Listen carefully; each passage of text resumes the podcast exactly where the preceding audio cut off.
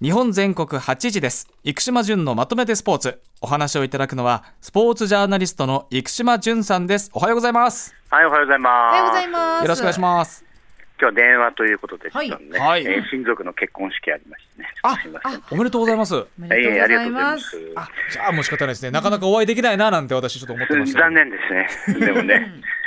いや、でもあのー帰ってきてもう10日ぐらい、いいフランスから帰ってきてね、10日ぐらい経つんですけど、まだなんかあの3時ぐらいに目が覚めてしまって、あら。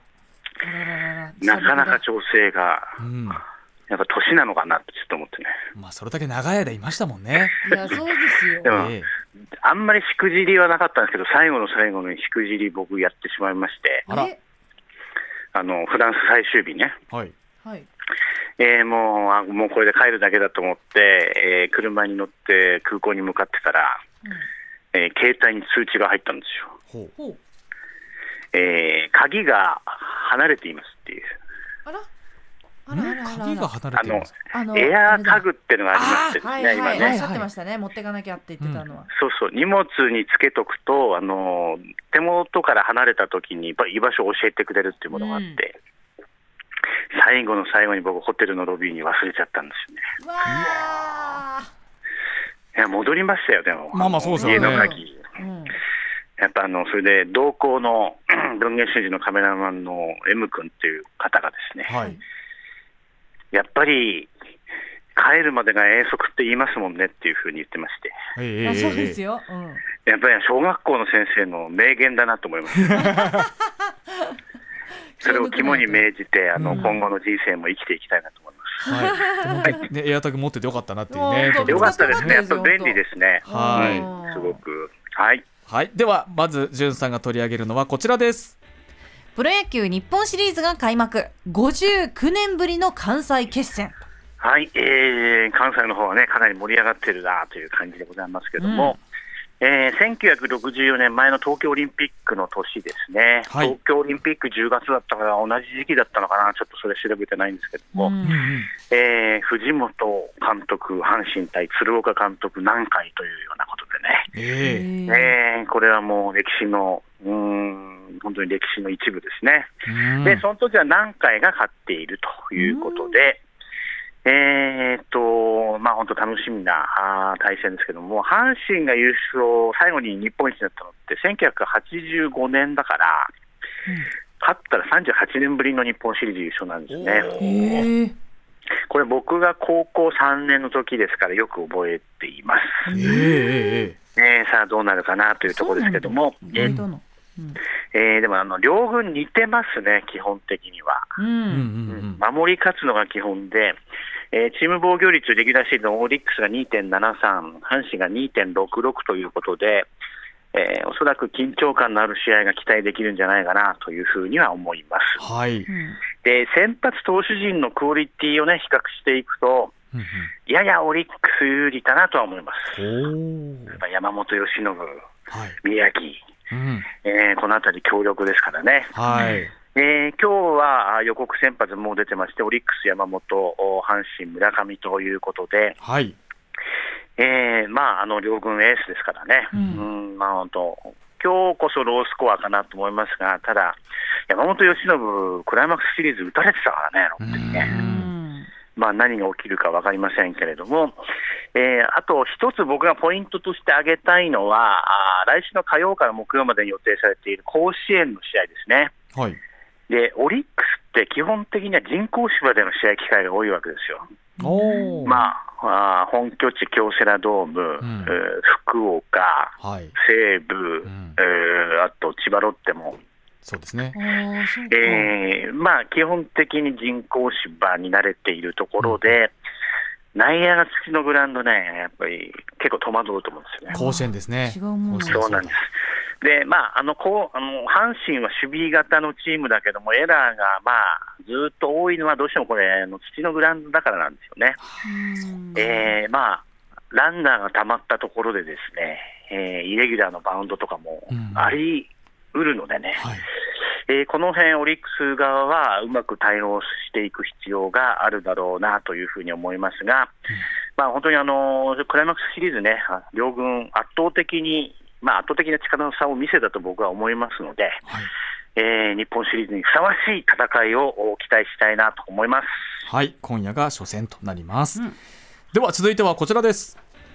ラグビーワールドカップいよいよ決勝戦はい、えー先ほどアルゼンチンとイングランドの3位決定戦が行われまして、はいえーちょっとあの3決は生で見るっていう人少ないかもしれないんで、結果は言わないことにしますけどあ、も、わかりました。じゃあ私も言いません。えーまあ、すごい試合でしたね、はい3決にしては。接戦？いやー、なかなかね、最後まで面白かった。あのあの日本戦で3つトライ取ったカレーダスってウイングいたじゃないですか、11番。ええ今日もすごかったですけどね。で、まあ、あとアルゼンチンってあの、どんな試合でもいつでも全力投球なんで、はい。まあ、それにイングランドを受けて立つっていうような、まあ、なんかフォークランド紛争以来、ずっとなんかあのサッカーでもラグビーのいろいろ因縁があって、結構面白かったですね。で、よくよく考えると、アルゼンチンとイングランド、日本、途中まで接戦演じてたって、そうですよね。相当頑張って。たんだなと改めて今日思いました。なもう恥ずかしくないチームだったなっていうのをね、うん。改めて思います。はい。えー決勝ですが、明日の朝あー4時、日本時間ですけどもね、うん。え2大会ぶりに優勝を狙うニュージーランドと連覇のかかっている南アフリカと、うん。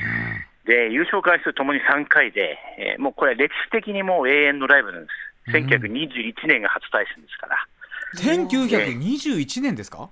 そうです、100年以上もう交流がありますんで、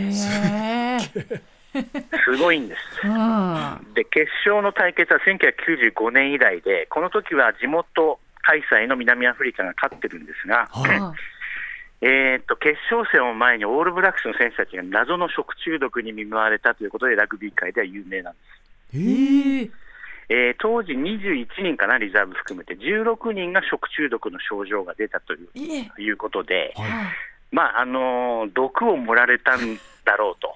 ええうんで、ただその犯人はいまだに新説が出てくるぐらい、えーこれはもう謎の事件なんですよ。え？あそうなんですか？そうなんです。本当にそうなんだ。うんそうなんでへす。えで、あのー、5人だけかから、まあ、症状が出なかった人の中に、現日本代表のヘッドコーチのジェイミー・ジョセフがいたという。ほう。で、みんなで映画見てたら、途中1人、2人って抜けてったって言ってましたね。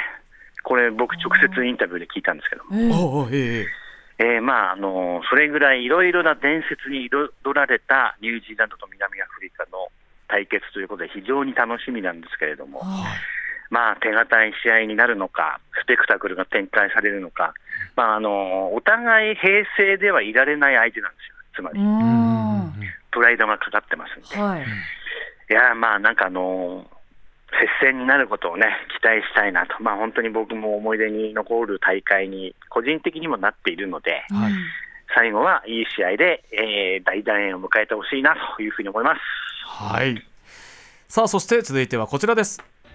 NBA レギュラーシーズンが開幕八村選手と渡辺選手の直接対決も実現はい、えー今年バスケットボール熱くてね、やっぱりワールドカップからの流れで、うん。国内の B リーグも各フランチャイズで、はい。クラブで、えー最多動員数を更新中みたいな、ね、話も出てきてます。うん。はい。で、日本時間10月25日に NBA も開幕しまして、えーと、レギュラーシーズン4月まで続くんですけれども、まあ、今年はですね、えーなんかシーズン中にインシーズントーナメントってのがあって、まあ、サッカーでいうカップ戦みたいな感じですかね、シーズンの途中に、えー新たな大会が、まあ、始まるということで、うんいろいろ工夫がされています。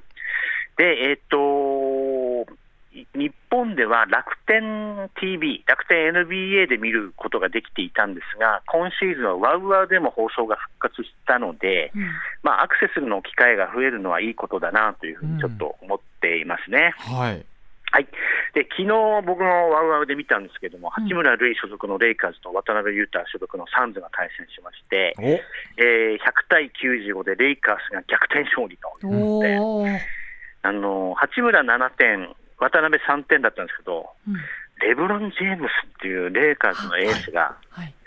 すごすぎて、ええもう40代手前ですよ。うん。それなのにあのもう、4クォーターの終盤は、レイカーズがボール持ったら全部俺によこせ状態でした。うおお。わ4クォーターずっと出てたんじゃないかな。レブロン元気。いや、もう本当元気ですね。もう圧倒支配するってこういうことだなっていうのを見せてくれましたね。はい。で、あと、僕がフランス行ってる間に、いや、フランスちょっと話題だなというふうなのが、スパーズでドラフスパーズにドラフト1位で入団した2メートル24センチのウェンバンヤマ。あ、出た。うんうんはい。来ました。えこれフランス出身なんですよね。あ、そうなんですか。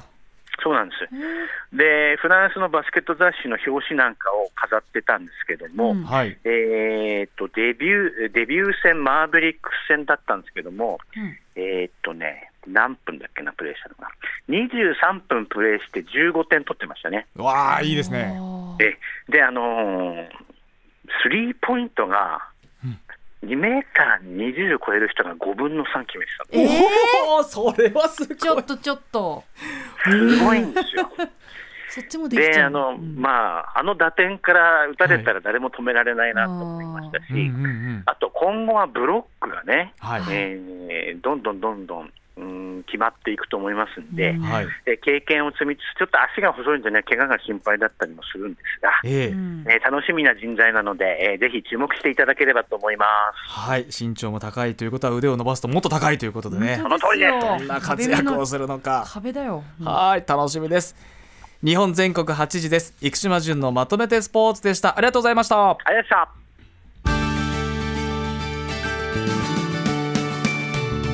まとめて土曜日。